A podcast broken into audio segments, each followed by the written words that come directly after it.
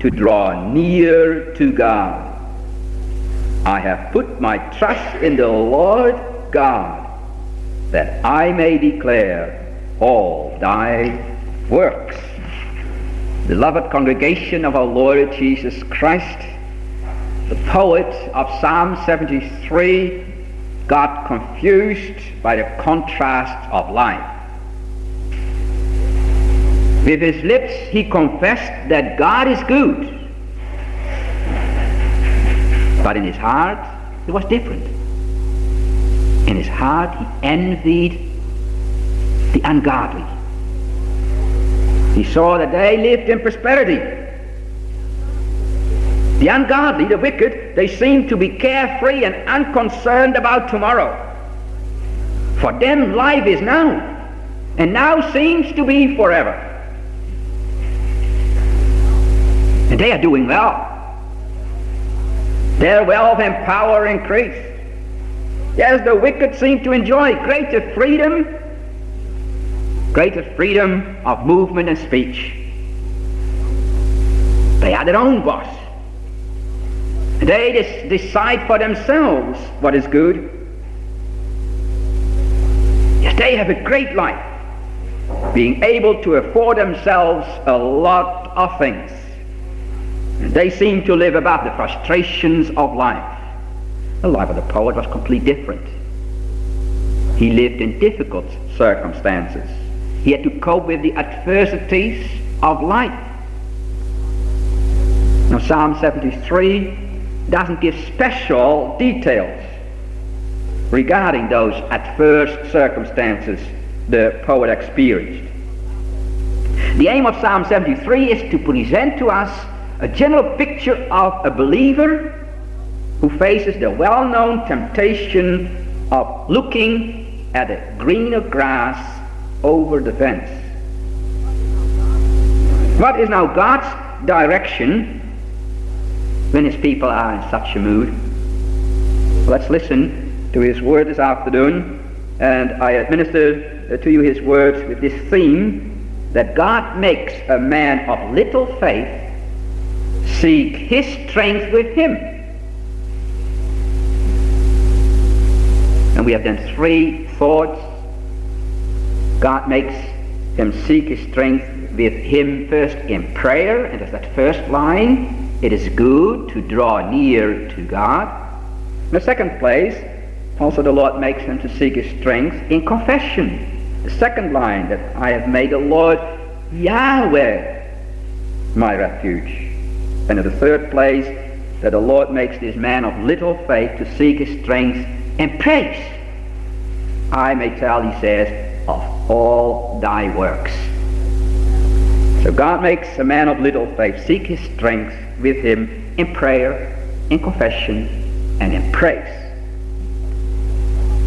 Brothers and sisters, the psalmist started to compare his own situation with those of, of others who go their own ways, people who pursue their own plans, people who live for themselves, their own goals, for their own interests. And he thought those people are well off. It seems that they always get what they want. The psalmist didn't. And so in self-pity, he came to envy the success and the well-being of ungodly and arrogant people. And he started to think. No, he won't say it out loud. He thought it's advantageous to live a life for self. And so engaged in self-pity and questioning God's justice, in a way he was filled with resentment and in that situation, he could have easily joined the ungodly through his little faith, because that is what it boiled down to. That was his whole thinking. There was little faith. Looking at the things he saw, this poet came in great danger. In a situation of being overpowered by little faith, he almost, he said, he almost slipped wandered up, fell away from the Lord. But it didn't happen. Why didn't it happen? Because God knew him. God knew him. So he can say, God indeed is good. He showed it by keeping him from falling, slipping away. God held the poet's right hand. God was his strength. In his grace, God made that man of little faith seek his strength with him. At first, as we already have indicated, at first, God was only near in his mouth, far from his heart. And then he nearly failed because he looked at the things he saw. But God made him turn to the things that are unseen. In God's sanctuary, he received again the right insight, as we read in verse 17. So in God's house, that means also through God's word and promises, the poet again lifted up his eyes. So he understood again that God is the sovereign ruler, that God is in control of all things. In the light of God's revelation, he saw now how foolish, how stupid he had been to think that life away from God could be more advantageous. Now he understood. That's totally untrue. There are no perspectives. There is no glory without God. Life without God doesn't have firmness, doesn't have a basis, has no future. At the end of their lives, the ungodly will discover that they have, li- that they have lived in a dream world with dismay and horror. They will experience that there is a God in heaven. In his judgment, God will condemn them because on earth they have not lived with and for the Lord. So how vain and empty was all their wealth and importance. Those ungodly, those wicked men, they may have inflated themselves greatly being puffed up by their own pride and wealth, by their own position. But God just pricks in them, and then they instantly Uh, are deflated and they tumble from their important places. They vanish completely. And so for them, no glory nor any strength is left.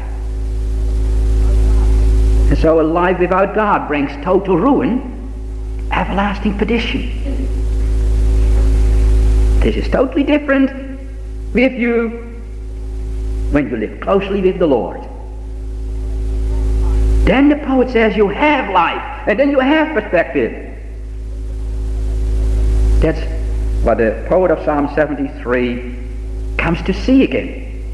In faith, he saw anew that his life's activities must be seeking your strength with the Lord in the past, previously, he had acted like a beast, he said, being ignorant and foolish. But then he repented. This is the poet's repentance, that he now wants to live with God. The ungodly and arrogant may want to live for their own interest, for self, but as far as the poet is concerned, he wants to be near God Yes, this is the only good thing for him to be a faithful servant of God. Why can I say that the maker of Psalm 73 wants to be a faithful servant of God? Well, note, congregation, that he qualifies his life with the Lord as that he is drawing near to God. Beautiful word, beautiful expression, drawing near to God. The word, the Hebrew word used here, can describe different situation. Like drawing near in war, then two armies they make up and they meet for battle. They draw near each other. The word also is used of a husband drawing near to his wife. And here it has the meaning of being or coming into the most intimate proximity of each other. On the other side, the Hebrew term is also often used for drawing near as being contrasted with the word for far off. Now, the poet uses this term, this word, in his life with God. First, by using this term, by, by using this word, he wants to distance himself as far as possible from his stupidity of imagining that he could live a carefree life without God. Furthermore, by using this word, he also wants to express that if you approach God, then you must do so carefully. You must do reverently. Yes, that word implies every careful step when man comes and goes into God's presence to present himself or his gifts to God. As such, the word is used, for example, in Exodus 3. There in Exodus 3, you find that Moses draws near to God. The story, the burning bush. That Moses draws near to God, speaking to him. The same expression you find in Leviticus 4, when, the, when Moses approaches God on the mount, Mount Sinai. And finally, in the Old Testament, gifts or sacrifices, offerings of the people for God's service are described with the same word. The Hebrew word is korban, that is, offerings, sacrifices. In Hebrew, it means therefore the offerings are drawing near. When you offer to the Lord, you bring your sacrifices, also you draw near, uh, draw near to God. And so, drawing near to God is a repeated activity of worship, of listening to God, listening to His Word, to surrender all things to God, to expect from God all things, to depend on God. Such, as you understand, such an activity first and foremost takes place in prayer. Then God's servant draws near. He presents himself to God with all that he has as a sacrificing servant, seeking and finding strength with the Lord Most High. This is and must be an ongoing activity of seeking strength with the Lord.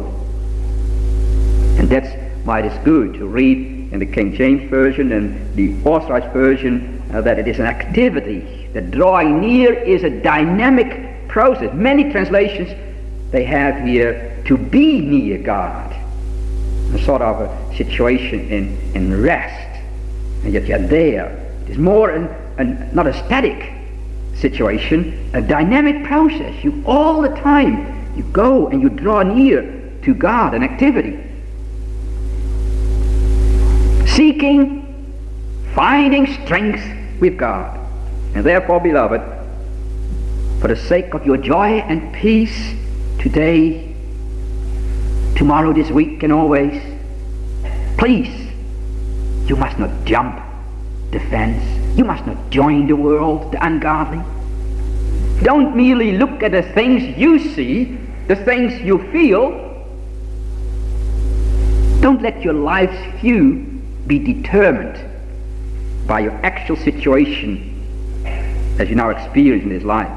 Consider that truly God is good for his people. Center point of our life is, it must be indeed God himself, not me. No, God, God himself, his grace and mercy, his great love, his goodness. He restores and establishes us always in faith. He continues to make his face to shine upon us. He is gracious unto us. He keeps his countenance upon us and he gives us peace. Look, those spiritual things just mentioned, those unseen things, God multiplies upon you week after week, day after week, uh, day after day. He is doing, He's multiplying those graces through Christ the Lord, his Son. That's why it is good to draw near to God in active worship here in church, but also personally in a family worship every day, in ardent prayer to seek your strength with your faithful God. He will give you what you need.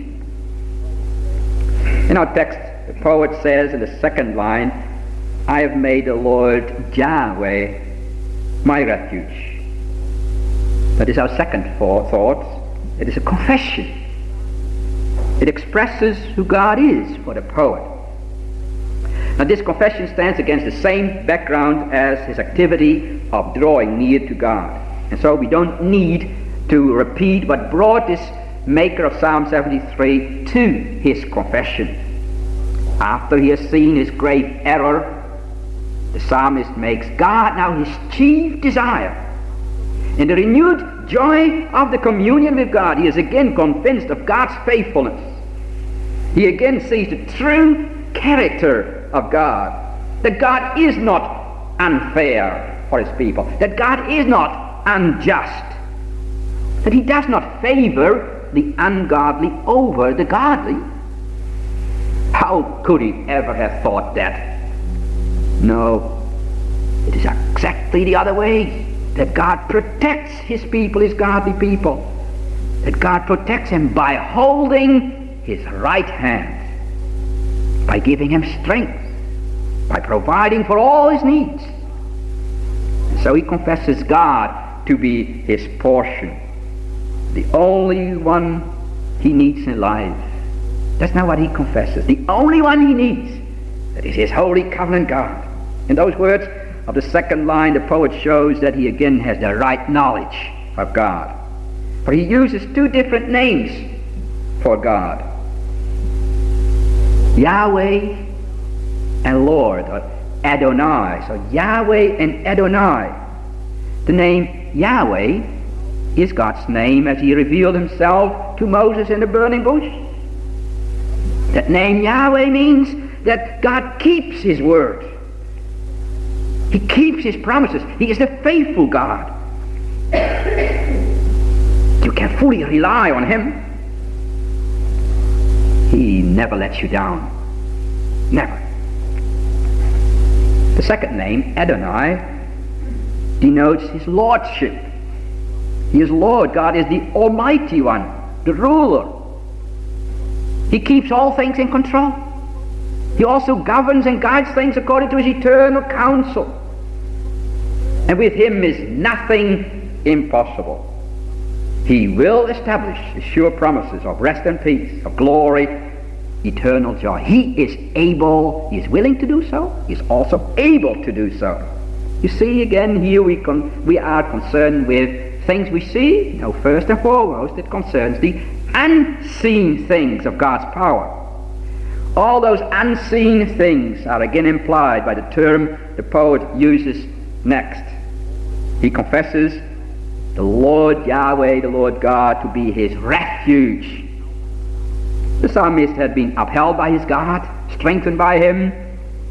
His presence is experienced anew by him in his house in the sanctuary, and in his response is that of a renewed confession of making God his refuge. The original word for refuge used here had the literal meaning of taking shelter from a rainstorm, such it is used, for example, in the prophets of Isaiah, chapter 4 and 6. Or also taking shelter from any other danger in high hills, as we read in Psalm 104. Further, is often used figuratively uh, of seeking refuge and thus putting confident trust whether in a religious power or in a political power. Now, this idea of taking refuge may well derive from the common experience of fugitives or of a man at war. Then the adjacent nearby hills provided a ready, safe hiding place or a strong rock to which the often helpless fugitive could hurry for protection. And in this way, the noun place of refuge is used as a synonym for stronghold. Remember from this morning how in 1 Samuel 23 David sought refuge in the strongholds of the wilderness. Then it clearly appeared that God was his true refuge. His trust in God was not in vain. God was the place of escape, we saw. He was even the rock of escape. This truth is, clearly revealed so often in God's Word. Not only that God is our rock, but also that God is our shield, for example, or that God is the strong, a strong tower, or that He our cover, shadow, or that we take refuge under His wings. Remember how Ruth experienced God to be her refuge that she found shelter under the wings of the Most High. And so, this is also the confession of Psalm, the psalmist of Psalm 73. He seeks help with God. Not with man, not with himself anymore. He applies Psalm 46 that God is our refuge and strength, a very present help in time of trouble. All the things that you see may crumble. They may fall apart. They may come to naught. The nations rage. The kingdoms totter. Everything may be turned upside down in this world. Yet, the believer, the godly one says, God is ever the sole refuge for his people. God acts as the shield of the cover of all who takes refuge with him. With him you have peace and safety. And so, congregation, the instruction and encouragement of God's word comes to us. Take and eat shelter with him. Feel safe in his everlasting arms. They surround you for protection. Confess your faithful and sovereign God to be your refuge. Yes, now for the poet, envy has turned to hope. Nothing can separate him now from God's love. Having reached assurance from what God is doing for his salvation, the psalmist comes to rest in what God is to him. However unpromising the situation might be, he understands now what the Apostle Paul later on will say to the Corinthians in 2 Corinthians 4 verse 18. 2 Corinthians 4 verse 18. There we read from the Apostle Paul, 2 Corinthians 4 verse 18, that the things that are seen, they are transient. But the things that are unseen are eternal. Now there is no fretting and jealousy anymore. With the poet now, there is assured faith in God, in whom is now all his delight, and he confesses that. God is my refuge. Having God as refuge doesn't make a godly man passive. Confession of trust in the Lord doesn't make us idle. We have come to our third thought that God also makes the poet seek his strength in praise. A godly man always praises God. That, he says, I may tell of all thy works. Here we must see that drawing near to God indeed is not a static thing. It's very dynamic indeed. You do not take shelter with God so that you may continue that you may lead a complacent or an apathetic, self-satisfied life. No way. In that case, the repentance of the poet would not have meant very much.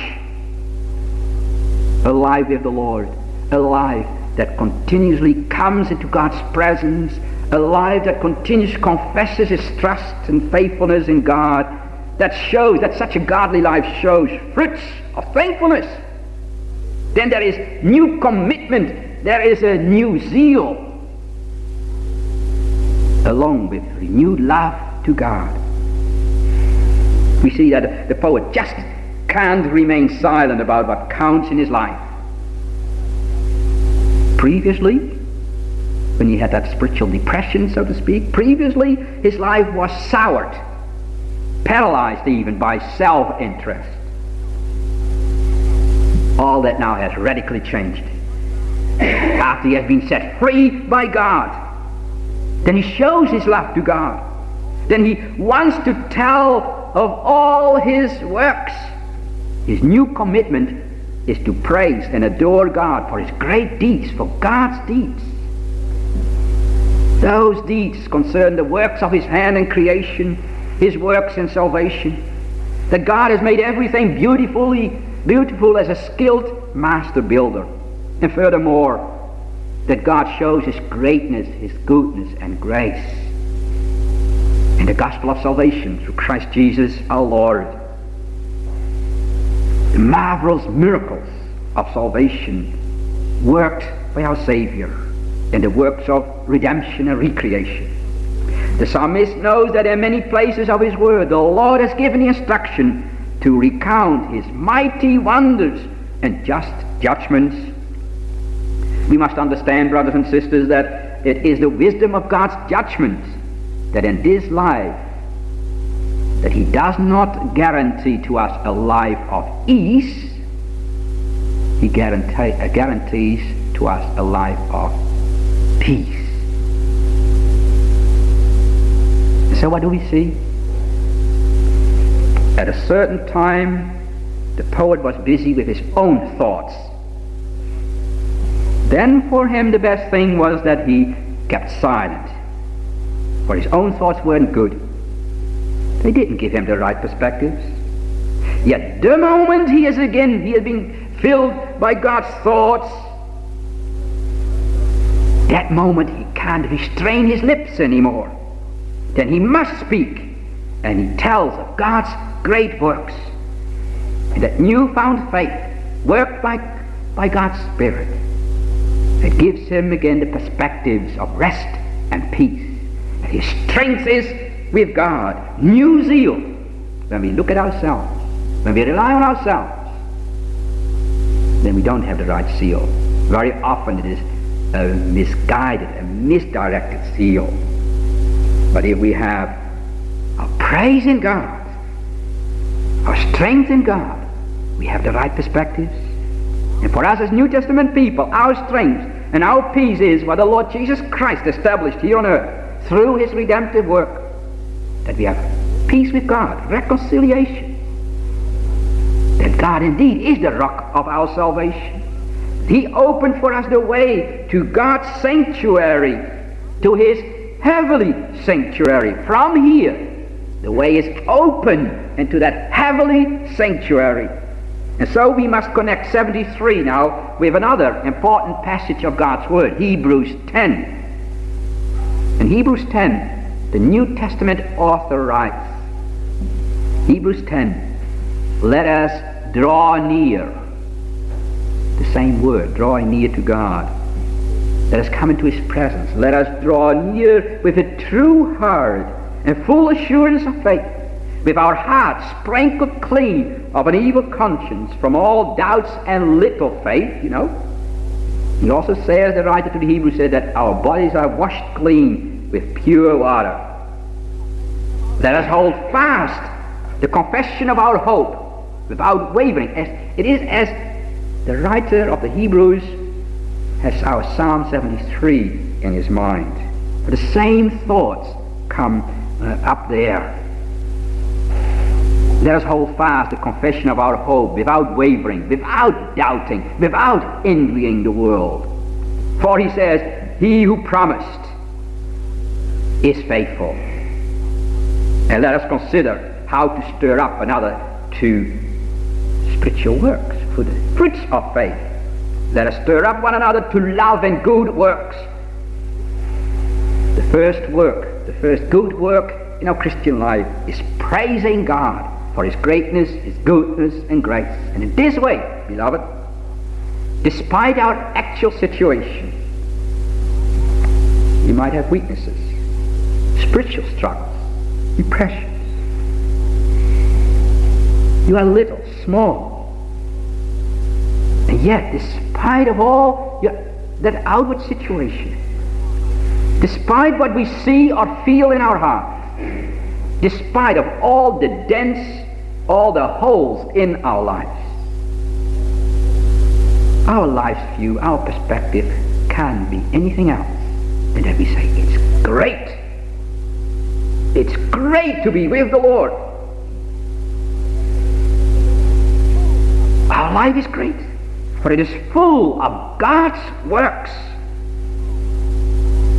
He holds my right hand. True faith, then, is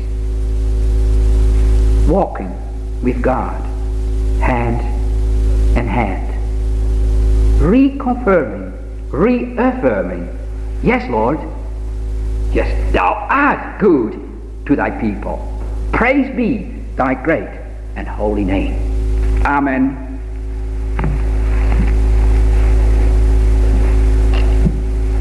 Pray.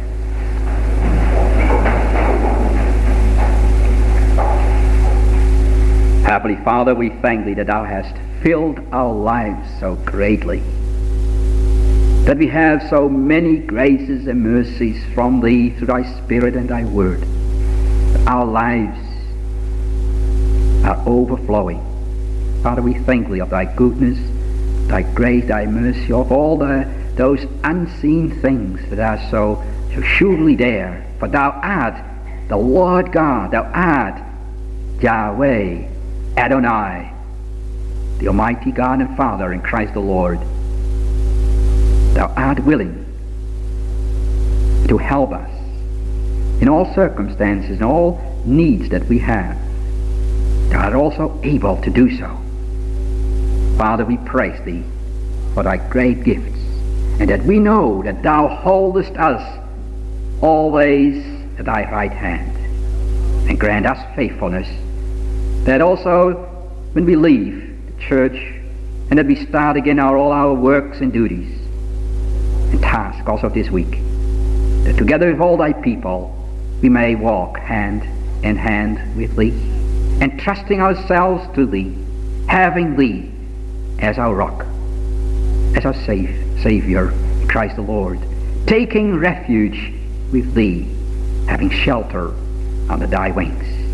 We praise Thee for Thy rich mercies.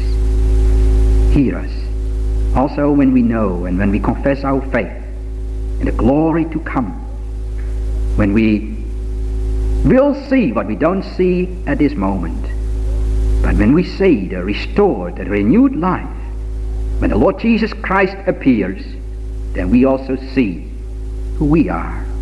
Indeed, children of thine, receiving our great inheritance of eternal glory and praise. Father, hear us. Again, we ask thee all this in the forgiveness of our sins. In Jesus' name, Amen.